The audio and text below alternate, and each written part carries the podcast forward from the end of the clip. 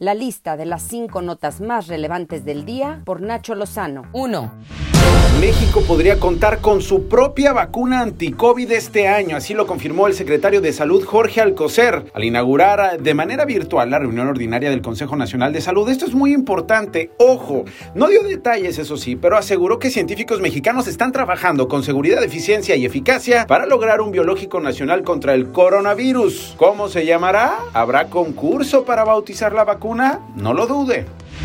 El biológico de AstraZeneca y la Universidad de Oxford mostró una eficacia de 79%. No tenga miedo, esta eficacia es muy alta en casos de sintomáticos de COVID-19 y tiene una efectividad de 100% contra enfermedades graves y hospitalización. Esto fue lo que arrojó un nuevo ensayo clínico realizado en los Estados Unidos de América, en el que participaron 21.583 personas. Además, se determinó que la vacuna no representa riesgo de trombosis ni de coágulos sanguíneos. En los próximos días, la farmacéutica va a solicitar la autorización de uso de emergencia en la Unión Americana. 2.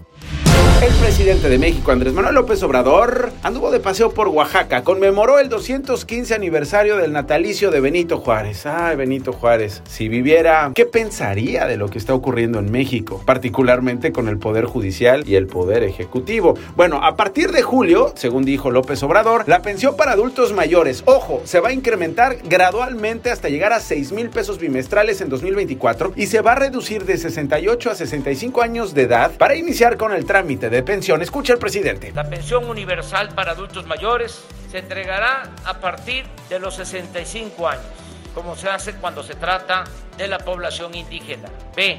La actual pensión se incrementará gradualmente hasta llegar al doble al inicio del 2024. 3.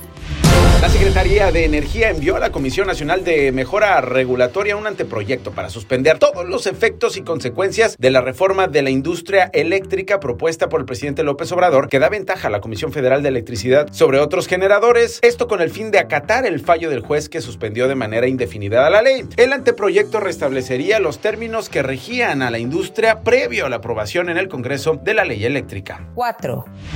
La unidad de inteligencia financiera de la Secretaría de Hacienda encontró que el cártel de Sinaloa, el que lideraba Joaquín El Chapo Guzmán y que hoy es liderado por el Mayo Zambada, usó 22 empresas fantasma para lavar al menos 108 millones de pesos en Andorra durante 10 años. Además, hallaron nexos entre la organización criminal y 72 sociedades mercantiles para mover capitales producto de la venta de droga hacia paraísos fiscales. 5. Y la quinta de la lista es esta. El incremento de migrantes que buscan el sueño americano ha obligado al gobierno federal a aumentar la presencia del ejército y la Guardia Nacional en la frontera con los Estados Unidos de América. De acuerdo con la Oficina de Aduanas y Protección Fronteriza de la Unión Americana, tan solo en febrero detuvieron a 100.441 indocumentados, mientras que el mismo mes del año pasado fueron 36.687. Estiman que para marzo la cifra llegue a 120.000 arrestos. Ojo, esto es importante. Cuando Donald Trump nos extorsionó y amenazó con los aranceles, había detenciones por más de 100.000. Y para marzo, como le dije, podríamos rebasar los 120.000. Se va a enojar Biden. Estas fueron las cinco notas más relevantes de la lista, haciendo orden del caos.